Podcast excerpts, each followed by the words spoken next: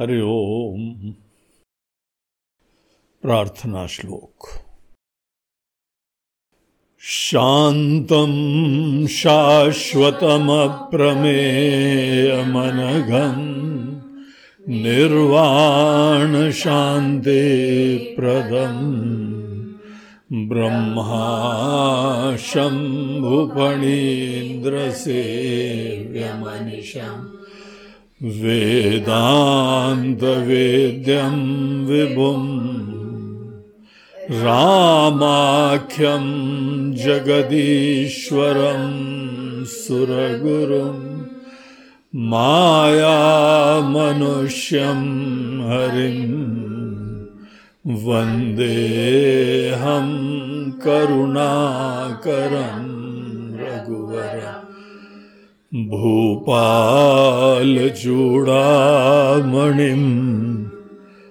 नान्यास्पृहा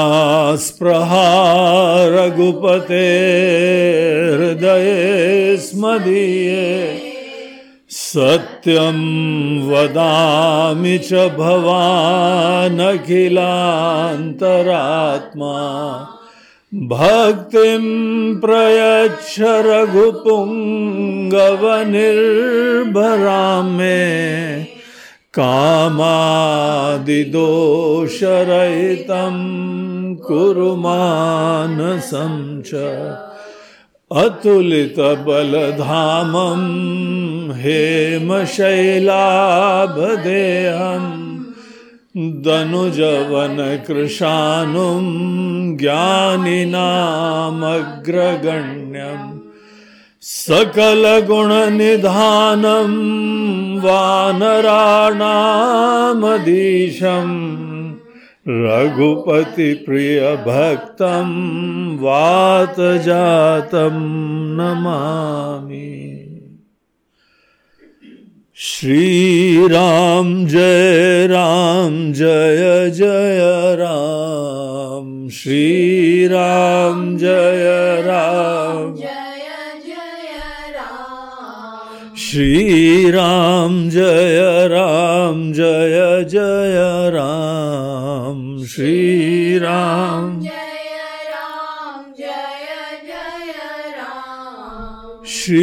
राम जय राम जय जय राम श्री राम जय राम श्री राम जय राम जय जय राम श्री राम जय श्री राम जय राम, जय जय राम। श्री राम जय राम। श्री राम जय राम, जय जय राम। श्री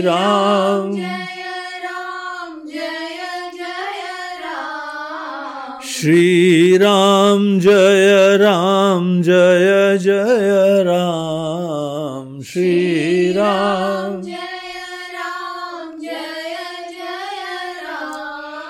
श्री राम जय राम जय जय राम श्री राम जय राम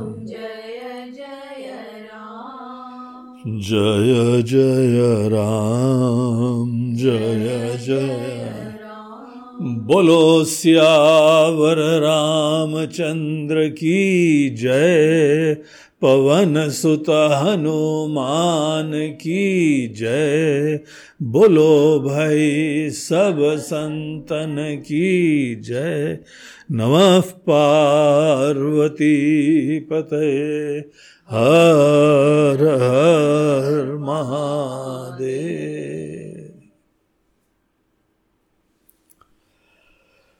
हरिओम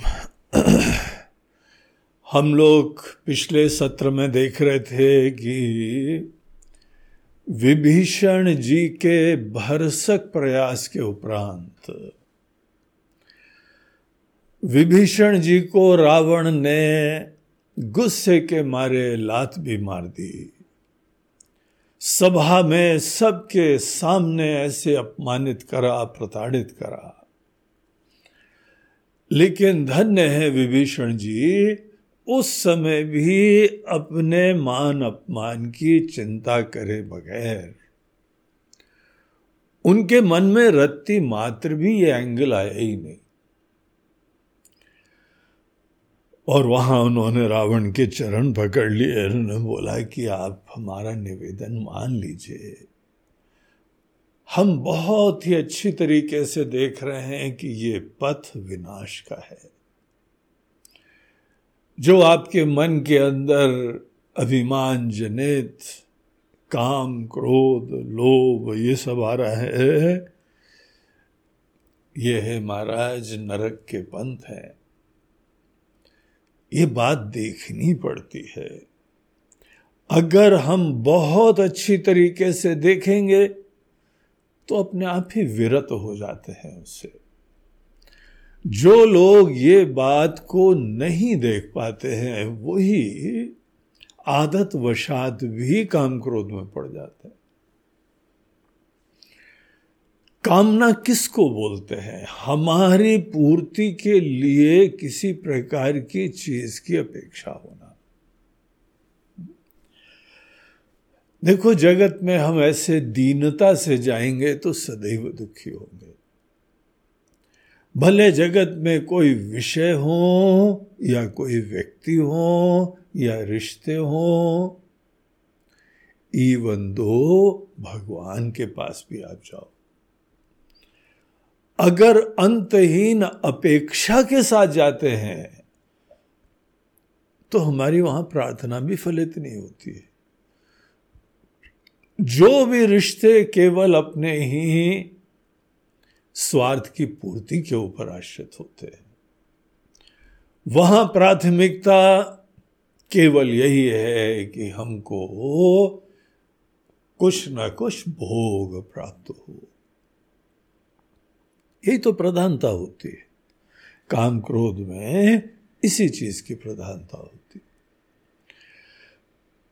तो जिसके मन के अंदर अपने स्वार्थ की पूर्ति के लिए कामना हो रही है, वो विनाश को ही प्राप्त होता है। क्योंकि पहली चीज़ है, जगत में प्रमाण है, आपके जीवन में भी प्रमाण है, शास्त्र का यहाँ पे विधान है, युक्ति संगत है इट इज़ सो लॉजिकल कि बाहर आनंद नहीं है। यही विषय जो आपको बहुत ही इस समय आपके अंदर ऑब्सेशन है, आपको तड़प है किसी चीज़ की प्राप्ति की। आप तटस्थता से देखें तो ये विषय किसी को आनंद सबको दे रहा है, ऐसा नहीं है। ये हमारी दृष्टि है, हमारी भावना है, हमारी अपेक्षा है, क्योंकि हमारे मन के अंदर यह धारणा है। तो बाहर से कोई भी वस्तु आपको सही में तृप्त नहीं करने वाली है। हमारे अंदर स्वार्थ अवश्य होता है। हर व्यक्ति के अंदर स्वार्थ होता है। जब भी कोई अज्ञानी जीव जन्मता है तो अज्ञान के कारण स्वार्थ होता है। स्वार्थ मतलब स्वप्रयोजन। हम जो भी आज हैं, क्योंकि कंप्लीट नहीं हैं हम इनसिक्योर भी हैं लिमिटेड भी हैं फ्रेजाइल भी हैं और मन के अंदर अनेकों कमियाँ विराजमान हैं। अब ये हमारा स्टार्टिंग पॉइंट रहता है। इस स्टार्टिंग पॉइंट से प्रारंभ करते हुए जहाँ पर भी हम देखते हैं कि कोई थोड़ी अनुकूलता की संभावना दिखाई पड़ रही है। बस उसके प्रति अटैच हो जाते हैं, उसकी कामना करते हैं। और वो कामना करने के उपरांत हम उसके अपने प्रिय व्यक्ति की याद करते हैं, सन्निधि प्राप्त करते हैं, या पूर्ण रूप से एकता प्राप्त करते हैं। ये जो भी है, इस बात को बहुत अच्छी तरह देखना चाहिए। ये केवल अहम की संतुष्टि होती है। अहम की संतुष्टि हमको आनंद देती है, विषय आनंद नहीं देता है। और ये संतुष्टि क्योंकि बाहर से आती है, इसीलिए वो स्थायी भी नहीं होती। हम कितना भी बाहर के प्रिय चीज़ों की प्राप्ति कर लें, हमको आनंद केवल क्षणिक मिलता है, वो भी अहम की संतुष्टि से मिलता है। वस्तुतः बाहर की चीज़ का कोई लेना देना ही नहीं है। ये सच्चाई जीवन में देखनी चाहिए। हम अपना पूरा जीवन का दांव लगा देते हैं, केवल इसी चीज़ के ऊपर कि बाहर की चीज़ हमको सुखी करेगी। तो ये बात बिल्कुल झूठी होती है, गलत होता है। इसीलिए आदमी कामना की पूर्ति के बाद भी तड़पता रहता है, आकांक्षा करता रहता है, निर्भरता प्राप्त करता रहता है। इसीलिए वेदांत प्रतिपादित जीवन के ये सनातन सत्य हर व्यक्ति को देखने चाहिए। अन्यथा अपने जीवन से खिलवाड़ करता है। रावण जैसे जो लोग भी होते हैं, मन के अंदर जो है वो ऐसी डेस्परेशन है ईगो फुलफिलमेंट के लिए। कि वहाँ पर जो उनके हिसाब से काम नहीं करता है तो क्रोध भी आएगा, लोभ भी होता है, कामना भी होती है। और ये ऐसे एक साइकिल में फंस जाते हैं कि अंतहीन चक्कर है। कितना विद्वान था, संपन्न था, लेकिन कैसे मरा बेचारा? ये जीवन की अपॉर्चुनिटी खत्म हो गई और उसके मन के अंदर वो कृतार्थता जो संभावित होती है, उससे वंचित हो गया वो। तो इसीलिए वहाँ पे कोई इंटेलिजेंट तरीका है। जैसे हमको बीमारी भी होती है ना। बीमारी होती है, एक तो हम अपनी मन मर्ज़ी से कोई इलाज कर लेते हैं। और एक कोई ना कोई प्रामाणिक लोग होते हैं। तो ये सब विचार का आश्रय लेके जो आदमी इस तरीके का मार्ग अपनाता है, वो प्रामाणिक तरीका होना चाहिए। आपका जीवन है हमारा जीवन है। हम लोग जीवन से खिलवाड़ क्यों? थोड़ी करें केवल कोई धारणा, मान्यता, और दुनिया कर रही है दुनिया। अरे दुनिया अज्ञानी है। ना समझ है किसी ने कहा पढ़ा है, किसी ने कहा सोचा है? किसी ने आत्मा के बारे में चिंतन ही नहीं करा है। सुख कैसे प्राप्त होता है? ये केवल फ्लोटिंग आइडियाज़ होते हैं। किसी ने नहीं सोचा है। और हम ऐसे लोगों का अंध अनुकरण कर रहे हैं। ये लोग तो बड़े मॉडर्न हैं, बड़े सो। कॉल मॉडर्न लोग यहाँ बेचारे तड़पते हुए आके खोजते हैं अपने देश में। कि सब खा लिया, सब पी लिया, सब भोग लिया, महाराज जी, अब आनंद कैसे प्राप्त होता है? मुक्ति कैसे मिलती? वो लोग एक कदम आगे बढ़ गए, अभी हम उनके ही पहले स्टेज के ऊपर हैं। तो रावण जो है, वो अज्ञान वशात काम क्रोध से संतरस्त है और जब ये काम क्रोध आ जाते हैं ना, विवेक विवेक सब गायब हो जाता है। हमने को खुद जीवन में जो विवेक प्राप्त करा है, वो भी लुप्त हो जाता है। फैक्ट से देखो, क्रोध में आदमी क्या क्या कर जाता है। गुस्से के मारे अपनी क्रॉकरी तोड़ता है, फिर बाद में माथा फोड़ता है, बोलते है, यार, तुमने रोका क्यों नहीं हमको? हम अपनी क्रॉकरी को तुम्हें बंद करके रखना चाहिए। इतनी बढ़िया क्रॉकरी हम लोग लाए थे और यहाँ पे हमको गुस्से के मारे को दिखाई नहीं पड़ता है। ऐसा करा करो, हमको क्रोध की तो जो है ना आदत है ही है। तो सस्ते वाले कब सामने रख दिया करो वो नहीं तोड़ देंगे। अच्छे वाले कब क्यों रखे? फिर क्रोध आ गया। अब उनकी बेचारी पत्नी के ऊपर वो भड़क गए क्योंकि तुमने अच्छी वाली क्रॉकरी के कप आगे वाली लाइन में क्यों रखे? वैसे ही होता है, अपने ही माथे पे जो है, अपने पैर पे गुलाड़ी मारते हैं, फिर रोते हैं। विभीषण जैसा इतना सुशील, बुद्धिमान, नीति विभूषण व्यक्ति, उसको लात मार। और बोलते हैं कि जाओ, ये नीति उन्हीं तपस्वियों को सिखाओ जाके। बड़ी बड़ाई करते हो उनकी। उन्हीं के पास जाओ वहीं जाके सिखाओ जाके, नीति उनको दो जाके। हमको नीति सिखाने आए इस प्रकार की अपनी हवा। तो विभीषण जी जो है, जहाँ पे उनको इस प्रकार से समस्त चेष्टा, समस्त प्रयास के उपरांत भी जब नहीं उसको समझा पाए तो बोला, ठीक है। प्रभु इच्छा, देखिए एक समय अपने सब प्रयास करो। पुरुषार्थ करना बहुत आवश्यक होता है। ये कई लोग जो है ना, इस पार्टी के होते हैं कि प्रभु इच्छा। इसको बोलते प्रभु इच्छा पार्टी। प्रभु इच्छा पार्टी में मेजॉरिटी लोग ऐसे हैं जो पुरुषार्थ ही नहीं करते। बोलते भाई, बेटी की शादी वादी के लिए पत्नी दिन रात बोलती रहती, लड़के ढूंढो जाके। बोले, नहीं, प्रभु, इच्छा जब वो ना तो हो जाए क्या प्रभु इच्छा शब्द हम ऐसे प्रयोग करें कि ना काम करें, ना धाम करें, कोई प्रयास ना करें और वो दृष्टांत देते हैं। अजगर करे न चाकरी, पंछी करे न काम, दास मलूका कह गए, सबके दाता राम। हमारा काम केवल खाना पीना, सोना है। कह गए दाता राम। दाता राम तुमको क्या आलसी बनाने के लिए? ये सब सिद्धांत इसलिए बता के गए हैं। क्या तुम केवल खाते पीते सोते रहो? निष्क्रिय, तामसी, पुरुषार्थ विहीन। वो दाता जो है ना, गीता में हमको ज़रूर बोल के गए कि कर्म फल हम देते हैं। लेकिन कर्म फल देते हैं, उसके लिए कर्म तो करो। हम कर्म फल तो तभी देंगे जब तुम कर्म करोगे। तो शरणागति के चक्कर में वो दाता राम, वो राम जी, प्रभु इच्छा प्रभु इच्छा वाले कई बार हमने देखा है, बहुत सारे लोग अपना पुरुषार्थ भी नहीं करते हैं, कर्म भी नहीं करते हैं, निष्क्रिय होने लगते हैं। और उसके उपरांत कहीं के नहीं रहते हैं। न अभ्युदय, न निश्रेयस।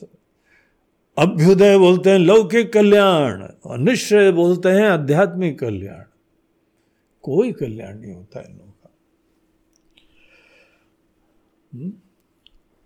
तो हमको ज़रूर प्रयास करने चाहिए और प्रयास करने के बाद आपको दिखाई पड़ जाएगा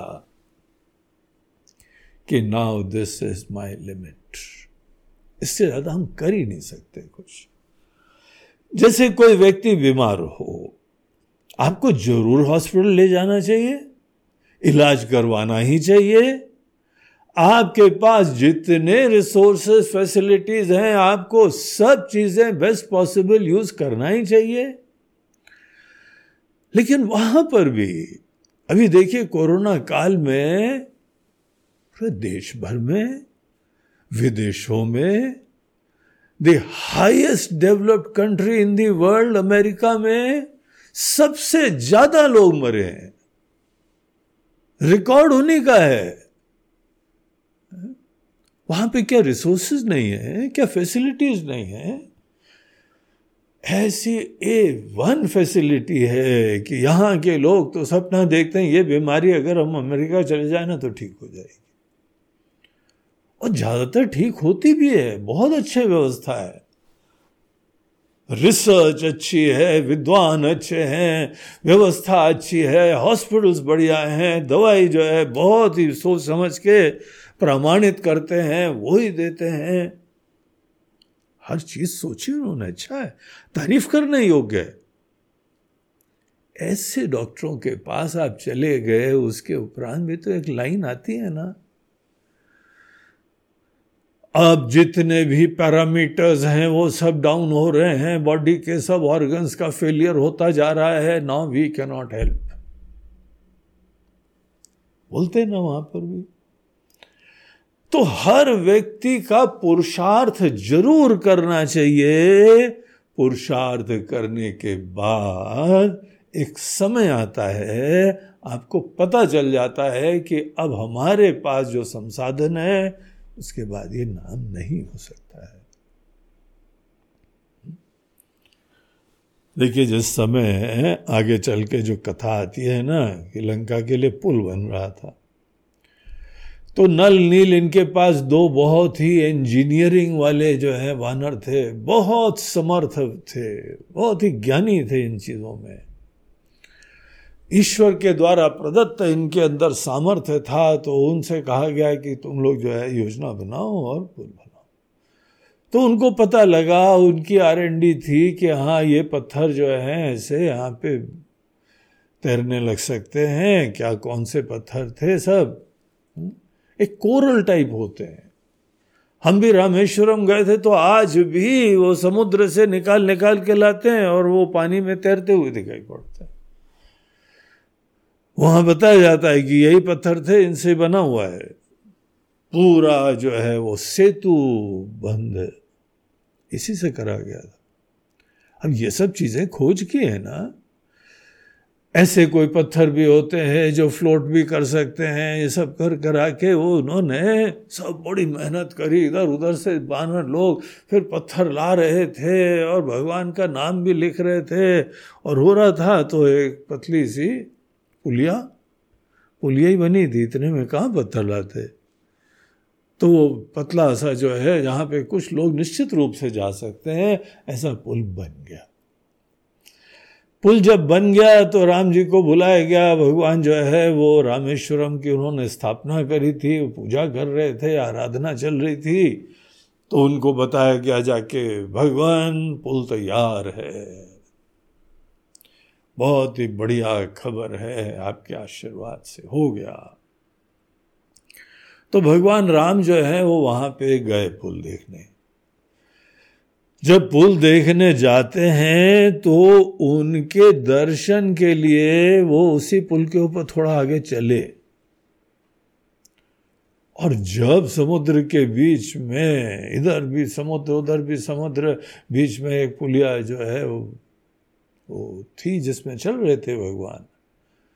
तो सब जीव जंतु कहते हैं ऊपर आगे दर्शन के लिए। और इतने जो है जीव जंतु बड़े बड़े जो है वेल मछलियाँ और सब अनेकों बड़े बड़े सब मगरमच्छ, सब ऊपर आ गए। और कहाँ पे जो है पता लगा कि अगर 10-20 फीट का पुलिया थी तो वो जो सडनली सौ फीट की बन गई। और भगवान ने सबको बोला, चलो इनके ऊपर भी आ सकते हो, ये खुद सेवा करने आए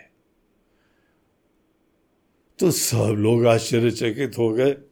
वो बोला रे अगर राम जी के आने मात्र से ये ऐसा पुल बन जाता है तो हम लोगों ने क्या बेवकूफ़ी करी? टाइम वेस्ट करा क्या? तो राम जी से पूछा जाके कि प्रभु, आप पहले क्यों नहीं आ गए?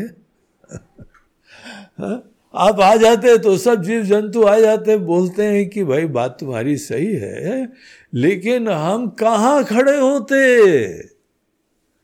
तुमने जो पुल बनाया है, उसी पे तो हम खड़े हुए हैं। हम ज़मीन के ऊपर खड़े होते तो ये सब थोड़ी आते अब समुद्र में, बीच में जाके खड़े हुए हैं, ये सब आ गए। हमारा पुरुषार्थ होता है, तभी फल मिलता है। विभीषण जी भी यहाँ पे ये दृष्टांत देते हैं। पूरा भर से पुरुषार्थ करा उन्होंने। तर्क दिए, निवेदन करा, शास्त्र का प्रमाण दिया, युक्ति दी, अनुभव दिया, भाव से बोला, प्रेम से बोला, दुलार को इन्वोक करा, सब कुछ बोला। और सभा में हमको जो है वो लात मारी गई है तो भी लात पकड़ के भी प्रयोजन कर रहे हैं। करोगे? इस तरह से। पहली बात तो ऐसे शास्त्र के प्रमाण ही नहीं आते दिमाग में। ऐसी भावना से अभिव्यक्ति नहीं होती है। और ऐसा भयंकर अभिमान ही और हमारा ईगो होता है कि कोई हमको लात वात क्या उसने बोल भी दिया तो छोड़ूँगा नहीं तुमको। विभीषण जी दिखा रहे हैं कि विनम्रता से, निरभिमानता से पूरे प्रयास करें। जब कोई भी प्रयास सफल नहीं होते हैं तो अंततः उसको ईश्वर इच्छा मानना चाहिए। हाँ? इलाज करवा लो किसी का खूब। नहीं होगा ना अगर तो उसको ग्रेसफुली उसी मालिक की इच्छा समझो जिस मालिक ने तुमको बनाया, उसको बनाया। और ये ध्यान रखो, अंततः उनकी इच्छा ही सर्वोपरि होने वाली है। उस इच्छा को शिरोधार्य करना जीवन में सदैव परम आवश्यक होता है।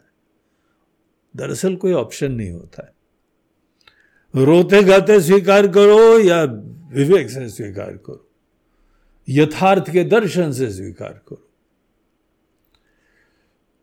तो विभीषण जी जो है, वो वहाँ से फाइनली निर्णय करते हैं। राम सत्य संकल्प प्रभु। हमको तो दिख रहा है कि ये राम जी की इच्छा है। राम जी का संकल्प है और ये सब घटनाक्रम हो रहा है, प्रभु इच्छा है। हम लोग का बस ही नहीं चलता उसके बाद।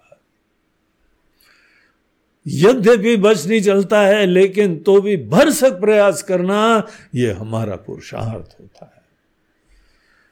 ना हमारे दिल में कोई बात रहे, न दुनिया वाले को इसी प्रकार से कोई उंगली उठा सकें कि ये तो जो है, पहला मौका पाते ही राम जी की शरण में चले गए।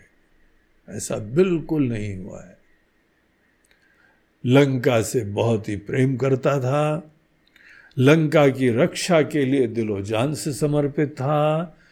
बुद्धिमत्ता से, नीति से, सिद्धांत से अपने ही प्रजा की रक्षा करना, उत्कर्ष करना, कल्याण करना, ये विभीषण जी के दिलो जान में था।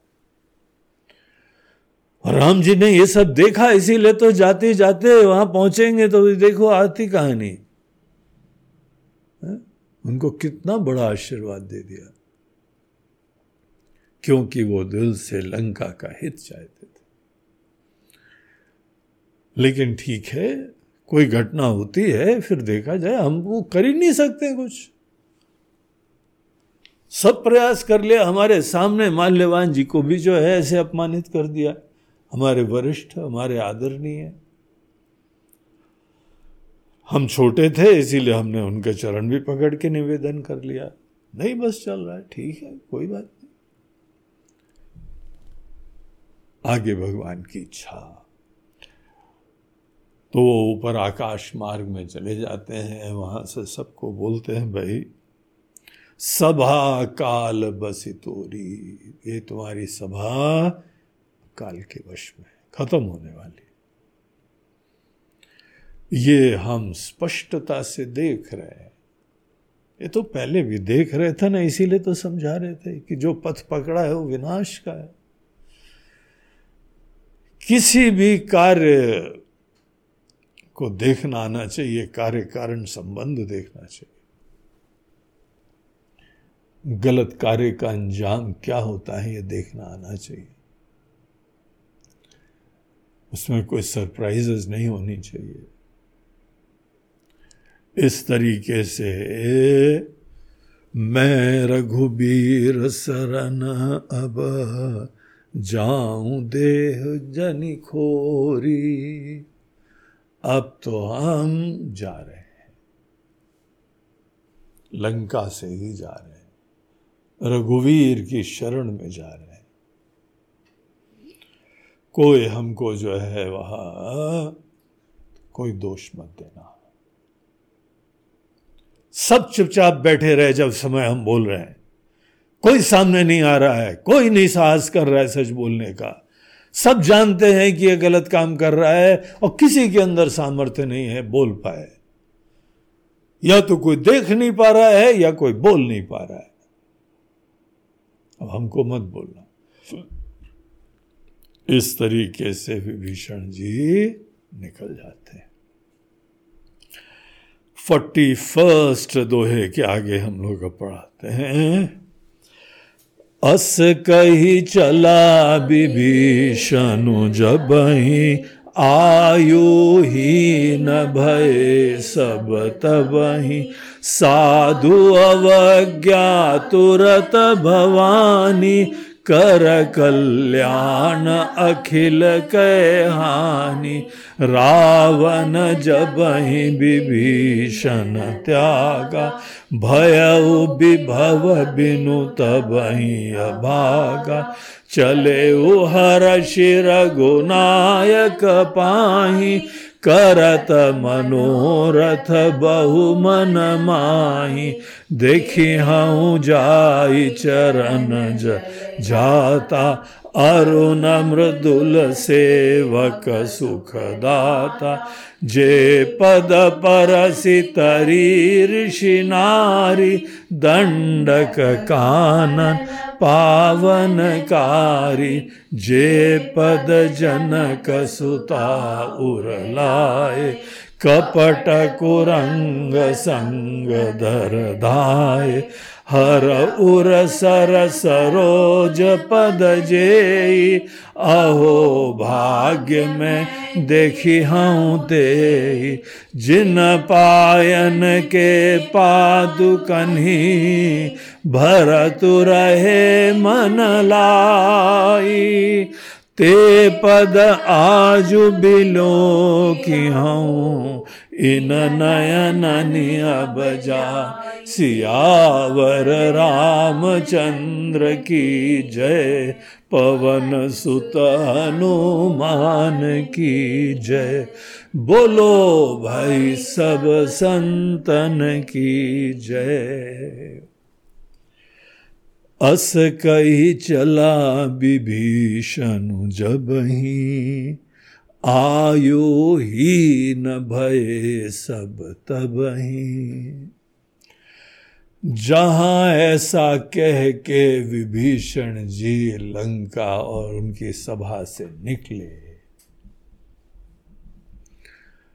यहाँ पे जो है, बताते हैं, उसी समय लंका के लोग और रावण भी।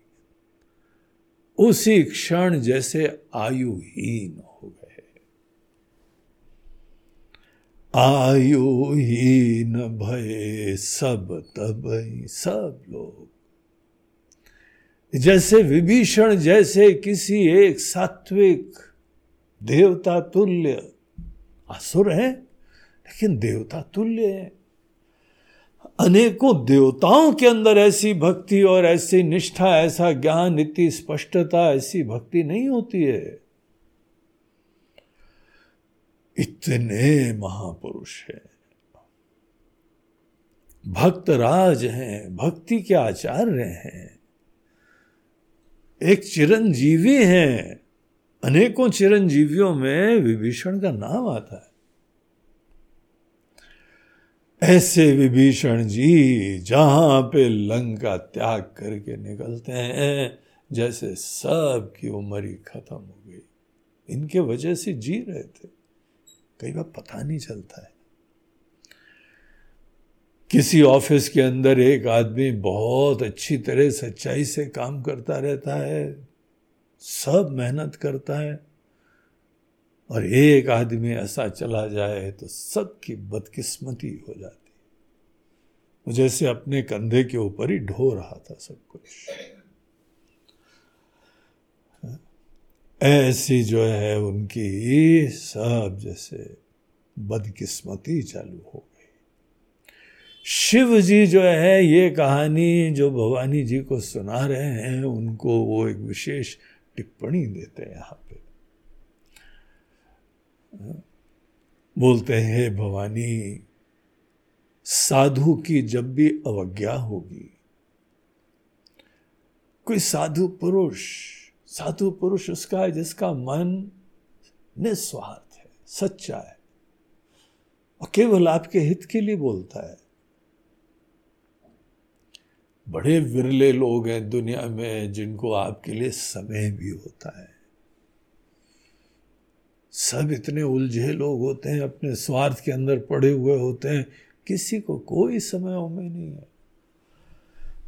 अगर जुड़े भी होते हैं तो केवल उनका स्वार्थ केवल पूरा हो रहा होता है, इसलिए जुड़े होते हैं। ये सच्चाई है ना जीवन की। और इसी दुनिया में कोई मिले जो आपका सच्चा हितैषी हो। उसके मन के अंदर कोई स्वार्थ, कोई कपट, कोई बैर, कोई चिंता नहीं हो। बहुत मुश्किल के लोग होते मुश्किल से मिलते हैं।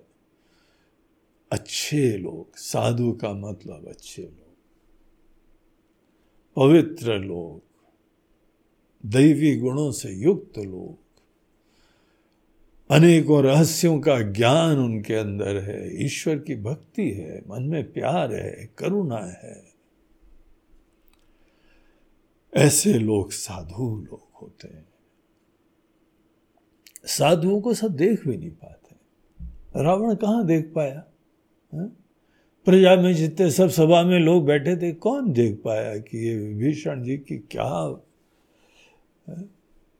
रेरिटी है ये रेयर लोग हैं दुनिया के।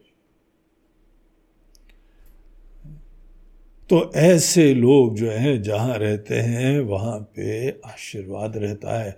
और इनकी अवज्ञा, इनका अपमान, इनका तिरस्कार, इनका उचित प्रकार का सत्कार न कर पाना ये साधु की अवज्ञा होती है? यहाँ पे तो स्पष्ट अपमान कर, लात मार रहे हैं। कैसी कैसी बातें बोल रहे हैं? साधु अवज्ञा तुरत भवानी। हे भवानी जी, जहाँ पे साधु की अवज्ञा होती है, इमीजिएट, तुरंत विनाश होता है, प्रॉब्लम होता है। कर कल्याण अखिल कै हानि। आपने जितना पुण्य अर्जित करा है ना, जितना ज्ञान, व्यवस्था, इज़्ज़त, सब खत्म हो जाएगी। साधु की अवज्ञा करो तो कोई भी साधु हो, यहाँ ये नहीं बोल रहे सन्यासी सन्यासी भी अगर साधु हो तो कोई गृहस्थी भी अगर साधु हो तो बहुत ही सच्चा, प्योर इंसान है, मेहनती इंसान है, विश्वास का पात्र है, उसको तुम अपमानित करो। इट्स नॉट गुड बहुत मुसीबत हो जाएगी तुमको। तुम्हारे जीवन में अनेक अनेक प्रकार के नुकसान होंगे तो यहाँ भगवान शंकर भवानी जी को बोल रहे बड़ा प्रसिद्ध चौपाई है। बहुत ही ऑफनली कोटेड होती है। लोग इसी से अपने आचरण को सुंदर बनाते हैं। हम बाकी दुनिया के किसी भी लोगों के साथ थोड़े से स्वच्छंद हो जाएँ, लेकिन ये साधु लोगों को बहुत ध्यान से समझना चाहिए। ये भगवान के विशेष कृपा पात्र हैं और ईश्वर से पंगे न लो तो अच्छा है हम्म? हाँ महाराज जी, ये सब आप लोग डराते रहते हैं किसी के लिए हाँ? साधु को ऐसा हो जाएगा, साधु को हो जाएगा बोलते, डराने की बात नहीं लॉजिकल है, देखो अगर कोई बहुत ही अच्छा इंसान है, सच्चा है, मेहनती है, निस्वार्थ है डेडिकेटेड है तुम ऐसे की अपमान करो, अवज्ञा करो, अवमानना करो, इसका मतलब व्यक्ति नहीं। तुम ऐसे गुणों की अवज्ञा कर रहे हो। व्यक्ति तो एक कैरियर होता है ना। यहाँ पे वस्तुतः एक ज्ञान, सच्चाई, निष्ठा, लगन निस्वार्थता, ये सब चीज़ों का ही प्रतीक है वो। तो ये जो यहाँ पे व्यक्ति को अगर हम अपमानित करते हैं, सो इसका मीनिंग होता है कि आपके जीवन में अच्छे मूल्यों का कोई मूल्य नहीं है। आप डेडिकेशन को, निस्वार्थता को, सेवा को, ऐसे प्रेम को इन चीज़ों का वैल्यू नहीं देते हैं। इसीलिए जो आदमी इसका मूर्तिमान रूप खड़ा है, आप उसका तिरस्कार कर रहे हैं। और जो व्यक्ति अच्छे मूल्यों का खुद आश्रय नहीं लेगा, इज़्ज़त ही नहीं करेगा ऑब्वियसली उसके अंदर ये सब चीज़ें कभी आने नहीं वाली। उसकी प्रायोरिटी लिस्ट में डेडिकेशन सच्चाई और निस्वार्थता, ये सब शब्द जो है उसकी डिक्शनरी में नहीं होंगे। भले कमज़ोर है, पराधीन है, हम तो अपने हवा में होके सब कर लेंगे। रावण का पथ ज़्यादा समझ में आता है हमको। यही तो रामायण सिखा रही है हम लोगों को।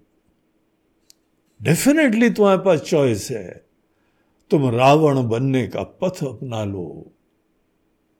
या विभीषण जैसे बुद्धिमान, संवेदनशील केयरिंग भक्त बन जाओ। और ऐसे लोगों का अपमान शिव जी बता रहे हैं। ये हम लोग का कल्चर है, ये सोसाइटी है, ये वैल्यूज़ है, ये सोशल सिस्टम्स है। एक राजा भी अपनी गद्दी से उठ जाता है जब उनके गुरुदेव वहाँ पे आते हैं। साधुओं की अवज्ञा का प्रश्न नहीं है, उनके लिए तो जितनी इज़्ज़त हो सके हमारे लिए, हमारी तरफ़ से सब न्यौछावर हो जाती। साधु अवज्ञा तुरत भवानी, कर कल्याण सकल कहानी रावण जब ही विभीषण त्यागा, रावण ने जहाँ विभीषण को त्याग ध्यान रहे, विभीषण ने नहीं त्यागा, रावण ने त्यागा है। रावण जब ही विभीषण त्यागा, रावण के, विभीषण के पास कोई ऑप्शन कहाँ रहा? विभीषण के आप शूज़ में खड़े होके देखिए, उसके दृष्टिकोण से देखिए, उसने जो है क्या कुछ नहीं करा। लेकिन रावण ने त्याग दिया। रावण जब ही विभीषण त्यागा, भय विभव बिनु तब ही अभागा। उसी समय से वो वैभव रहित हो गया, ऐश्वर्य रहित हो गया, अभागा हो गया, बदकिस्मत हो गया वो। जानते हो ना बदकिस्मती। कई बार ऐसी सब सब आप अच्छा काम करो, किस्मत साथ नहीं दे रही। ये बदकिस्मती का भी रहस्य बता रहे हैं। रावण की बदकिस्मती प्रारंभ हुई है। यहाँ पे कोई भी रावण के अनेक अनेक जो उनके पुत्र हैं, जो उनकी सेना है, जो उनके जनरल लोग हैं। अब किसी काम के नहीं। रहे सब बदकिस्मती कि ये लोग उसी ऑल्टर में ये सब समर्पित हो जाएँगे। कई लोग जो है ना, एक गुड लक चीज़ रखते हैं गुड लक हमने सुना है कि जो हनुमान जी के कई बहुत प्रसिद्ध भक्त हुए एप्पल के फाउंडर स्टीव जॉब्स वो हनुमान जी के परम भक्त थे। वो यहाँ पे इंडिया आए थे एप्पल के एस्टैब्लिशमेंट से पहले और उत्तराखंड में वहाँ पे एक बाबा जी थे, हनुमान जी के परम भक्त। उस समय वो रह नहीं गए थे, उनका शरीर शांत हो चुका था, लेकिन उनके आश्रम में आए थे। और वहाँ पर देखा कि हनुमान जी की ऐसी भक्ति है, ऐसा विश्वास है सब में। उनको भी प्रेरणा दिए गए उनको हनुमान जी भी दिए गए छोटे से। उनको उसके बाद बड़ी जो है वह प्रेरणा और खुशकिस्मती और बड़ी लक, ये सब चीज़ें उनको होने लगी। और जीवन भर उन्होंने उस चीज़ को बना के रखा। लेकिन उनको आगे कोई गाइडेंस नहीं मिला, वो अपने ही एक वो इंस्पिरेशन से प्रेरित थे। टेक्निकल फ़ील्ड में उधर ही बढ़ते चले गए, लेकिन इनकी श्रद्धा आस्था बनी रही। और यही जो है ना फेसबुक वाले जो मार्क जुकरबर्ग हैं, उनके बारे में यही सुना जाता है। अब किसके अंदर क्या है? हनुमान जी का हो, किसी के अंदर जीसस क्राइस्ट का हो, किसी के अंदर अल्लाह मियाँ का हो, किसी के अंदर किसी देवी का हो, किसी के अंदर गणेश जी का हो। लेकिन हम लोग अपने जीवन में कोई ना कोई चीज़ें हमारे लिए जो है वो एक ऐसा प्रतीक बन जाती है कि ये हमारे लिए खुशकिस्मती का प्रतीक है विभीषण जी रावण के लिए थे ऐसे लंका के लिए ऐसे थे शांत सात्विक भगवान के भजन में लीन लेकिन उनके वजह से एक और क्रिएट हो जाता उनकी प्रेजेंस मात्र से लंका को ही एक इज़्ज़त जैसे मिल जाती थी। ये कोई आश्चर्य नहीं है कि हनुमान जी गए थे तो उनको वहाँ पे इन्हीं से भेंट मिली। भेंट मिल के सबसे पहले किसी से दोस्ती हुई, वो से खिंचके जैसे चले आए हनुमान जी। उसके पीछे भी राम जी की कुछ इच्छा थी। कार्य सत्कार्य होना है तो ये सब चीज़ें हो जाती। तो इस तरीके से जहाँ विभीषण गए भय विभव बिनु, तब ही अभागा। वैभवहीन हो गया, ईश्वरहीन हो गए, अभागा हो गए और इधर तो सब अभागे हो गए, सब जो है वो आयुहीन हो गए। और इधर विभीषण जी आकाश मार्ग से हवा में उड़ते हुए राम जी की तरफ़ जा रहे हैं। अब इनकी स्टेट ऑफ़ माइंड देखो क्या है। एक परम भक्त का मन स्थिति क्या होती है? जिसके अंदर राम जी के बारे में बहुत स्पष्ट निश्चय है। अनेकों प्रमाणों से। इतना स्पष्ट निश्चय है कि राम जी कौन है कि रावण को उसकी सभा में भी ये पूरा ज्ञान दिया। ईश्वर के अवतार से पूर्व उनका तत्व बताया। फिर यही जो है ब्रह्म कैसे अपनी माया को धारण करके ईश्वर बनते हैं? वो ही जगत की रक्षा के लिए कई बार अवतार लेते हैं। ये सब चीज़ें विभीषण ने रावण को बताई। राम जी के बारे में कैसी उनके अंदर समझ उत्पन्न हो चुकी थी। हम लोग तो देखते हैं, यहाँ आश्रमों में सब आध्यात्मिक अध्ययन करने वाले लोग हम कितने आश्रमों में जाके हम देख के आए, पढ़ के आए, महापुरुषों के चरणों में बैठ के। अनेकों शिक्षा के उपरांत भी इतनी स्पष्टता सबके अंदर नहीं आ पाती है। इतना ज्ञान, इतना मोह, इतनी धारणाएँ ऐसी ऐसी होती हैं इट टेक्स टाइम धीमे धीमे बातें स्पष्ट होती हैं। हमारे साथ के अनेकों महात्मा लोग जीवन भर पढ़ते रहे कि हम ब्रह्म हैं, लेकिन अभी भी मन के अंदर भय, चिंता हुआ करती है। विभीषण जी को हम देखें तो क्या अद्भुत लगता है कि क्या क्लैरिटी है राम जी के बारे में। उन्होंने ये बताया कि हमको तो पुलस्त्य ऋषि जी ने भी ये संदेशा भिजवाया, उनसे भी गाइडेंस मिला इनको। लेकिन सबसे बड़ी चीज़ ये है, विभीषण जी की बुद्धि एक अत्यंत शुद्ध अंतकरण वाले उत्तमाधिकारी की है। जो बहुत ही उत्तम अधिकारी होता है। अनेकों स्टूडेंट्स को हम लोग जो है ना कैटेगराइज करते कि ये इसकी बुद्धि विकसित हो गई है। बहुत शार्प है, बहुत इंटेलिजेंट है, बहुत डेडिकेटेड है, बहुत ही सात्विक केयरिंग है। तो ये इसको बोला जाता है उत्तम अधिकारी। एक होते हैं मध्यम, मंद होते हैं, एक अधम होते हैं। इस टाइप की माइंडसेट होती है।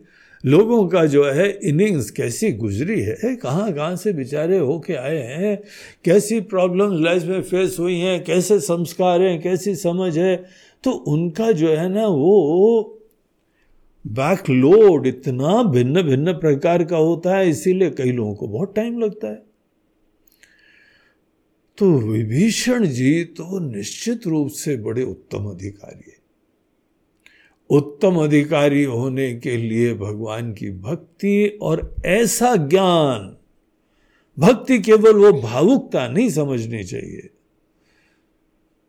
वो भावुकता जहाँ पे आपकी आत्मविस्मृति हो जाए भक्ति से जागृति होनी चाहिए।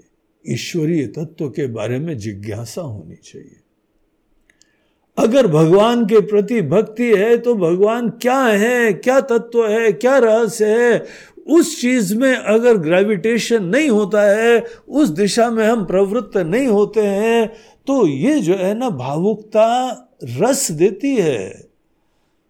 बड़ा अद्भुत रस देती है रसा स्वादन होता है, लेकिन ज्ञान तक नहीं हो पाता है।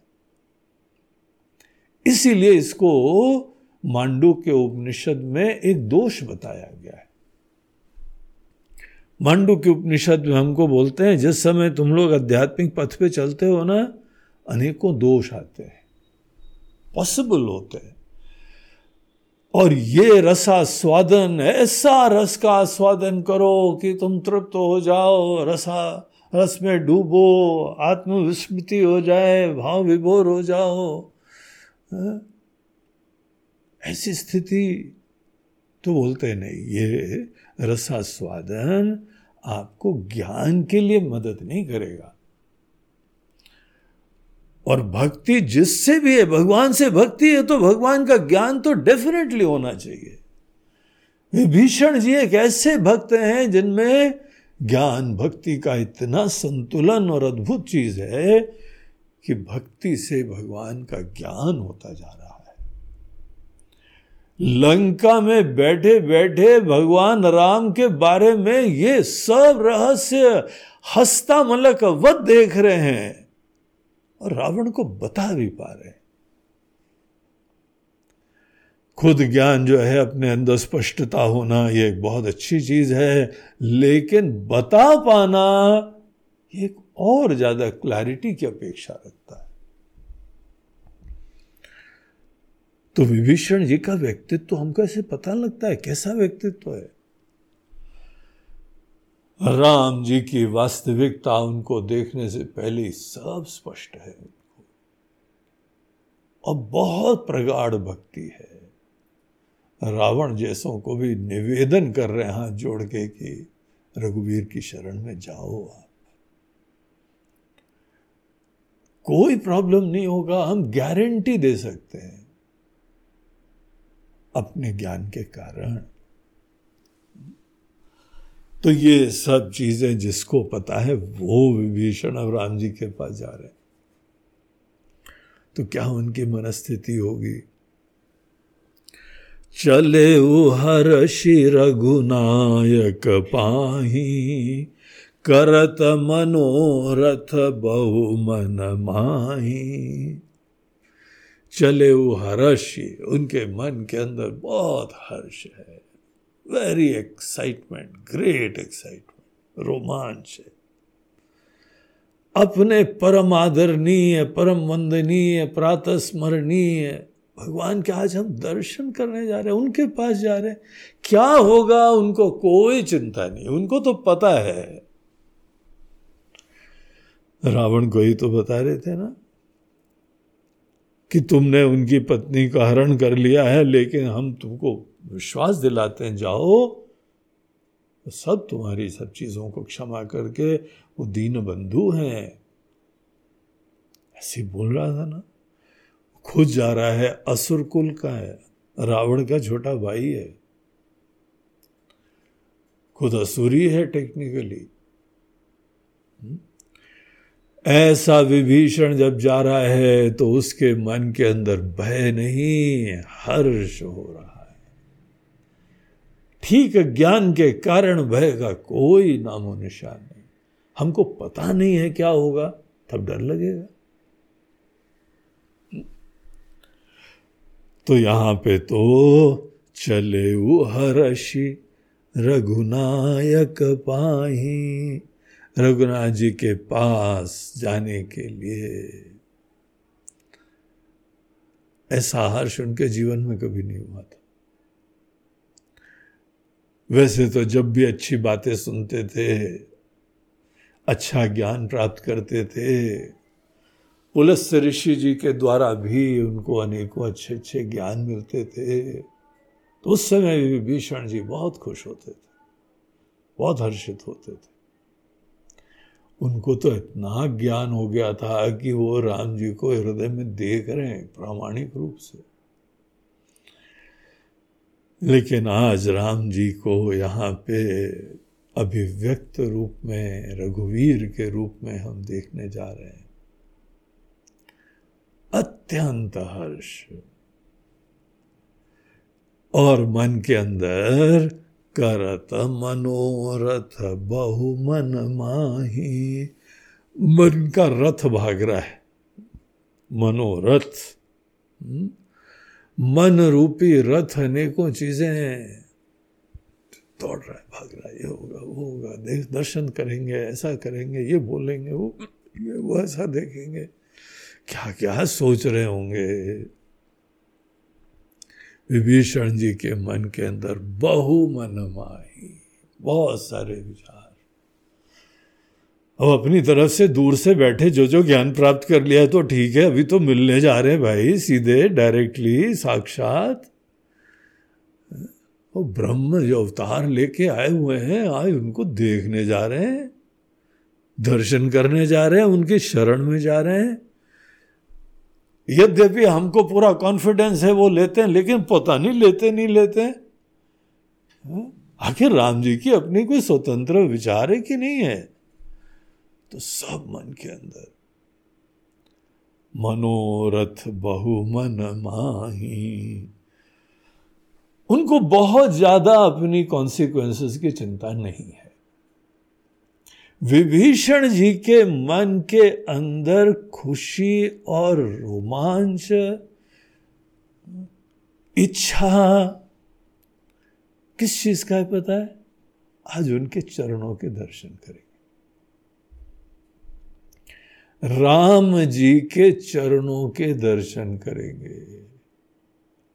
उनके लिए मन के, उनके दिल में ये विचार प्रधान देखी हूँ जाई चरण जल जाता वो भगवान के जो चरण कमल है चरण जल जाता।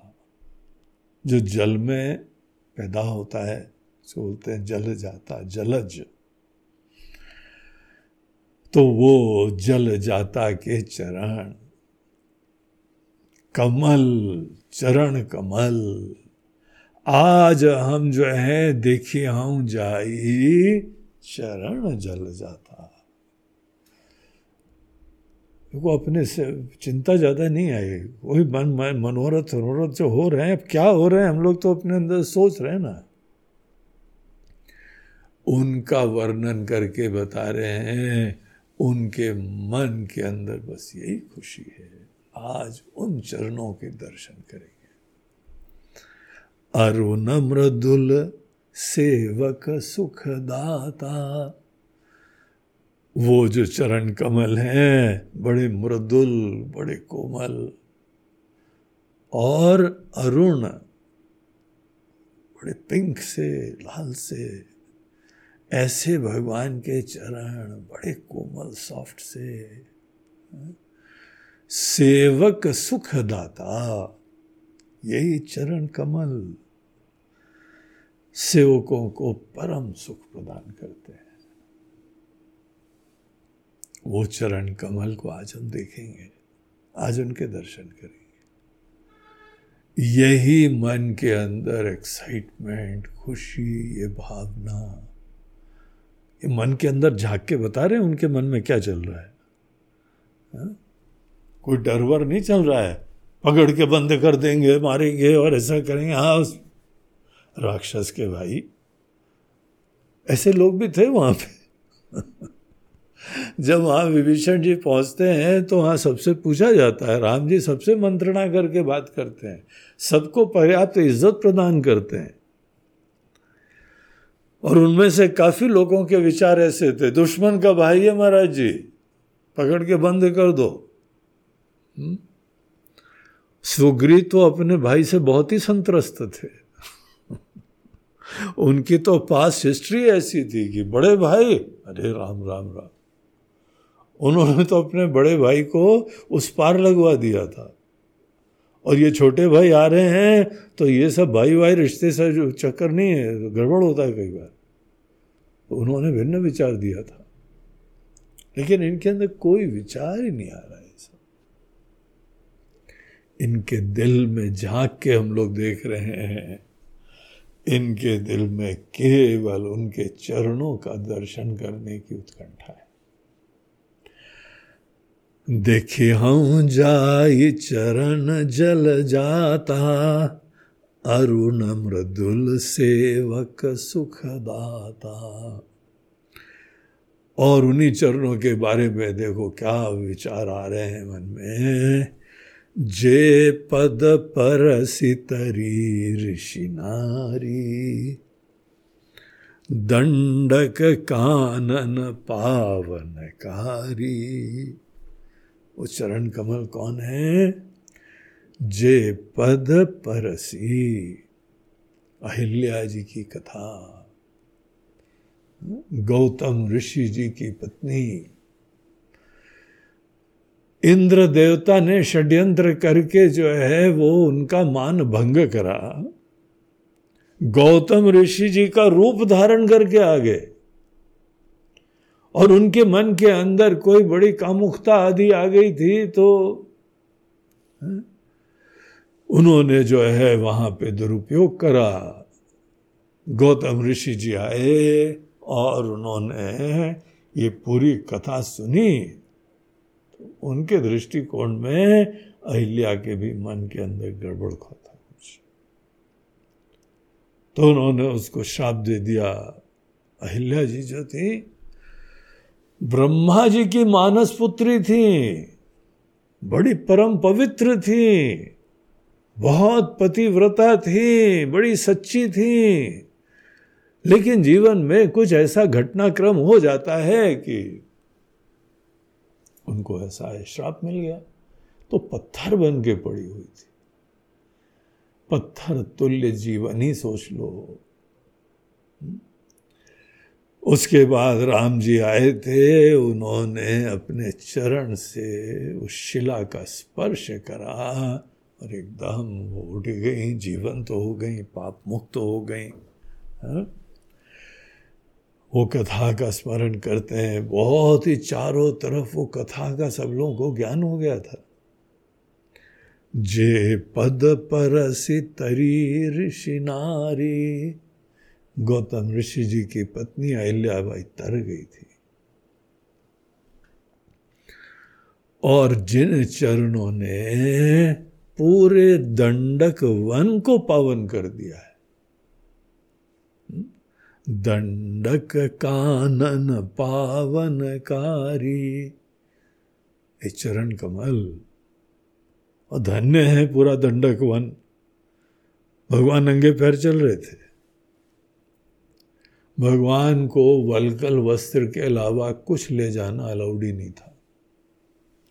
न किसी गाँव में, न किसी शहर में कहीं नहीं प्रवेश करना है। और ये तपस्वियों का एक वेश धारण करके ही चौदह साल तक जंगल में रहना और उन्होंने अक्षरशा पालन करा।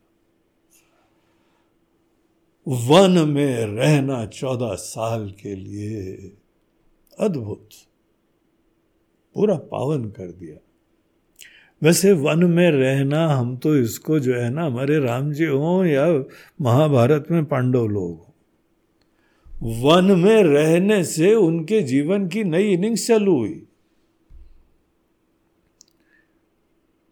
वन जो है, ईश्वर के द्वारा रचित जगह है। वन जाओ ना तो जो भगवान ने अपने हाथ से दुनिया कैसे बनाई है, वो दिखाई पड़ती है। शहर में आओ तो जीव ने दुनिया कैसी बनाई है वो दिखाई पड़ती है। ये जीव सृष्टि है, वो ईश्वर सृष्टि है। ईश्वरीय व्यवस्था के बीच में रहना, वन में रहने का ही आशय होता है। और वन में रहने मात्र से व्यक्ति के मन के अंदर सब यज्ञ दान तप हो जाते हैं। रहने मात्र से। जो जंगल में रह पाए, तपस्वी होना ही पड़ेगा। इजी लाइफ नहीं होती जंगल की।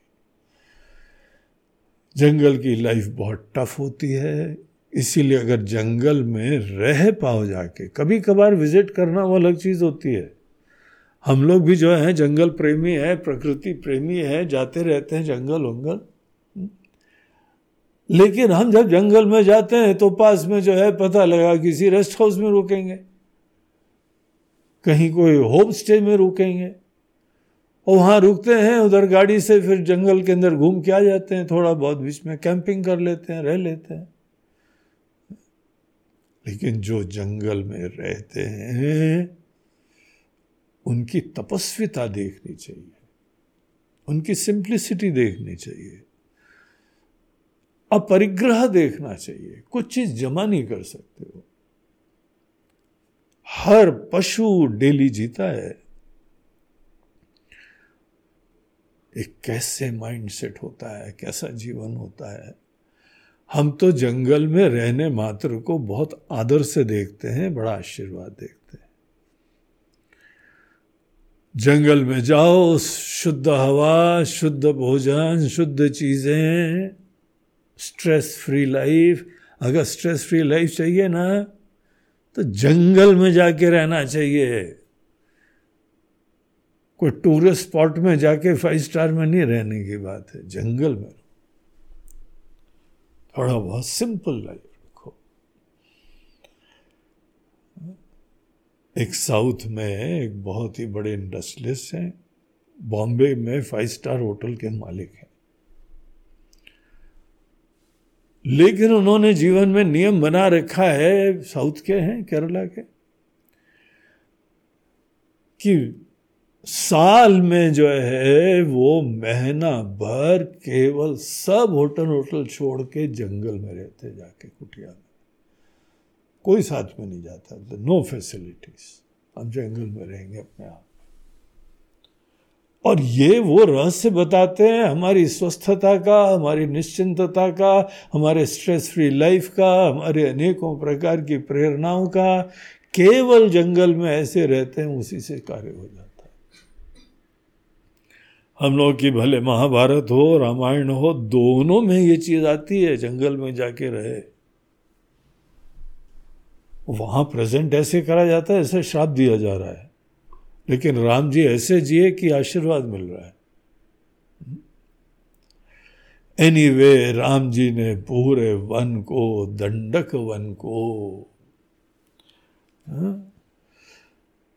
दंडक कानन पावनकारी वो चरण जो पूरे दंडक वन में पैदल घूम के आज हम सब के लिए दंडकारण्य को तीर्थ बना दिया है। अब कभी दंडक वन में जाओ तो वहाँ सोचना चाहिए, इधर कहीं पे राम जी ने चरण पड़े होंगे। साक्षात पर ब्रह्म परमेश्वर, वो यहाँ पे चले थे। ऐसा तीर्थ बना दिया जिन चरणों ने। जे पद जनक सुता उरलाए और वही चरण कमल। सीता जी अपने हृदय में रखा करती जिन चरण कमल को सीता जी सदैव हृदय में रखती हैं, आज उन चरण कमल को देखेंगे हम।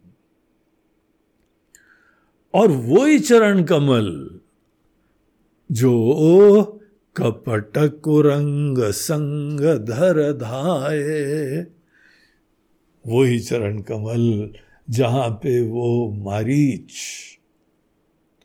रावण का मामा, इन्होंने षड्यंत्र रचा। ये लोग जंगल में रह रहे हैं दंडकारण्य में, और वहाँ पे जो है इनका हमको कुछ योजना है तो तुम्हारी मदद की ज़रूरत है। यद्यपि मारीच के मन के अंदर वो इच्छा नहीं आ रही थी, मगर उसने कंपेल करा। ज़बरदस्ती करा।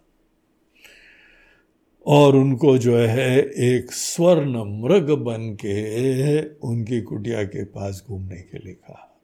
बस तुम दूर चले जाना, धीमे धीमे।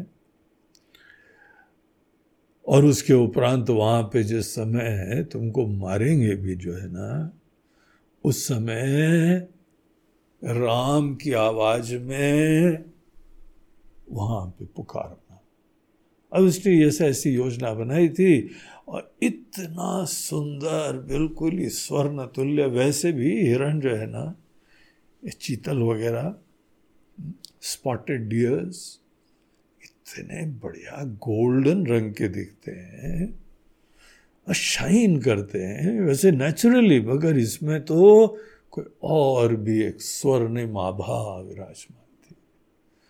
सीता जी ने इतने जानवर देखे थे जंगल में, लेकिन इसको देख के वो मोहित हो गई। सीता जी मोहित हो गई, इसीलिए तो ये सब चक्कर चालू हुआ। जहाँ कोई मोहित होएगा तो ये सब चक्कर चालू हो जाता है।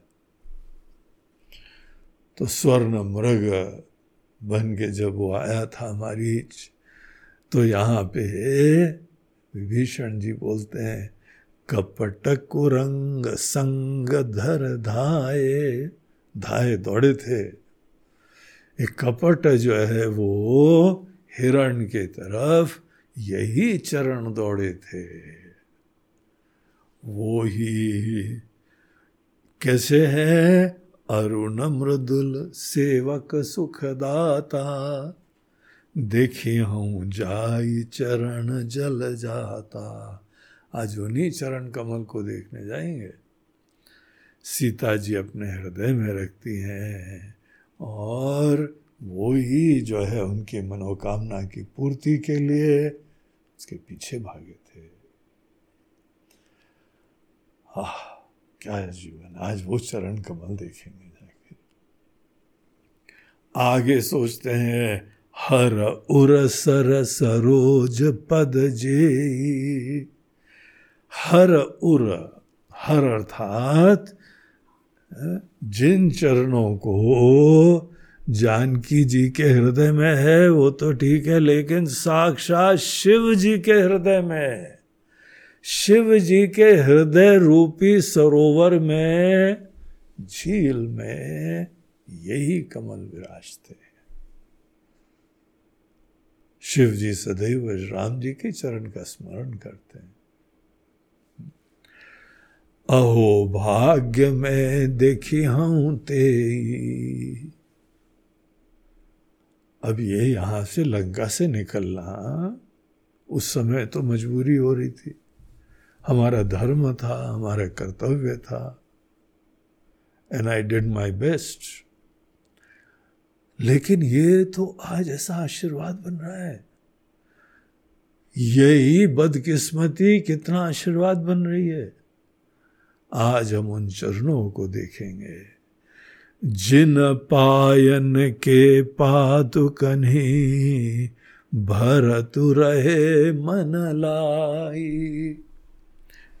जिन चरणों की पादुका को भरत जी उर, जिन पायन के पादुकनी भरत रहे, मन लाई पूरा मन लगा के हृदय से इन्हीं चरण कमल की पादुकों को अपने हृदय से लगा के रखे। ते पद आज बिलो कि हूँ, तिन इन नय नन अब जाई। आज वो कमल, चरण कमल हम देखेंगे। इस भावना में रमते हुए ऐसे विचार करते हुए आकाश मार्ग से विभीषण जी जो है, रावण के पास जा रहे हैं। एक और यहाँ पे वो जब पहुँचते हैं तो क्या होता है, वो फिर हम लोग कल देखते हैं श्री राम जय राम जय जय राम श्री राम जय श्री राम जय राम जय जय राम श्री राम जय श्री राम जय राम जय जय राम श्री राम जय राम श्री राम जय राम जय जय राम श्री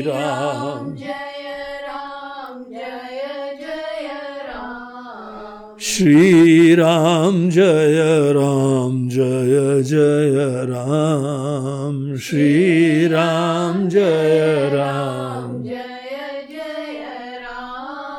श्री राम जय राम जय जय राम श्री राम जय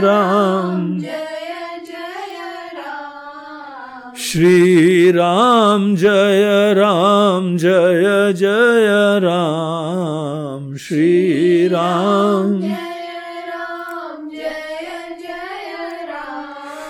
श्री राम। जय राम जय जय राम। श्री राम जय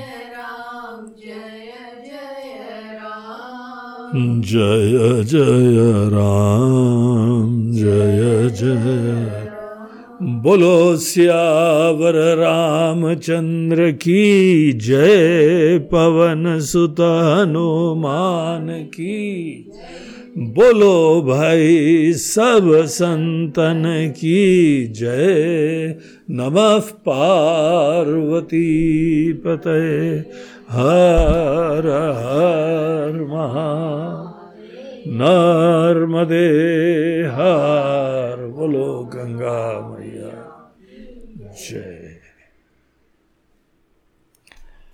आज का हम लोगों का ये प्रवचन प्रायोजित किया गया है बम्बई के हमारे अत्यंत स्नेही, प्रिय भक्त। श्री नंदलाल सचदेव जी। नंदलाल सचदेव जी अपने माता पिता के श्राद्ध के उपलक्ष्य में उन्होंने ये सेवा भेजी है। उनकी माताजी सुशीला देवी और उनके पिताजी रामचंद्र। रामचंद्र नाम है। देखो, हम सियावर रामचंद्र की जय करते जा रहे हैं? और आपके पिताजी ही रामचंद्र थे। इस जन्म में भी थे और सबसे पहले भी वही थे। वही रामचंद्र जी आपके पिताजी बन रहे हर बार। तो रामचंद्र सचदेव जी और उनकी माता जी थी नंदलाल जी की सुशीला जी।